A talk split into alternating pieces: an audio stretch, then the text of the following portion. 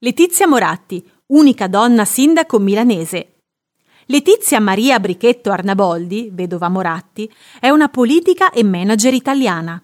È stata la prima donna a essere nominata presidente della RAI e la prima e finora unica donna ad avere ricoperto la carica di sindaco di Milano.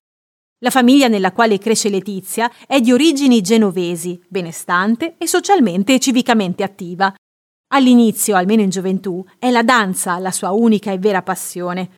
Frequenta i corsi della scuola Carla Strauss di Milano, gestiti da Liliana Renzi.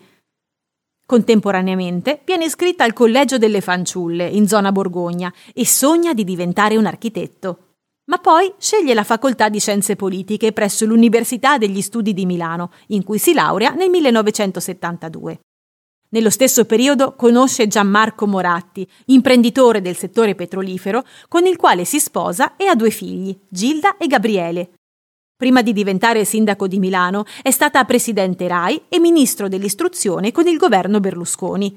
Il suo mandato come sindaco di Milano è ricordato per aver aperto la candidatura e ottenuto la vittoria per l'assegnazione di Expo 2015 e per aver intrapreso la rigenerazione urbanistica che ha rinnovato lo skyline milanese, aggiungendo elementi iconici alla città come i grattacieli di Porta Nuova e quelli di City Life.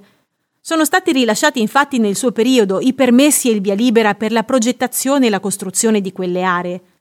Il 26 febbraio 2018 è morto il marito Gianmarco Moratti, insieme al quale ha sostenuto attivamente la comunità di San Patrignano fin dagli albori del progetto alla fine degli anni 70.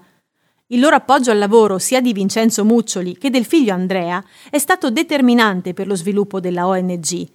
A inizio 2021 è tornata ad avere un ruolo politico come assessora al welfare della regione Lombardia.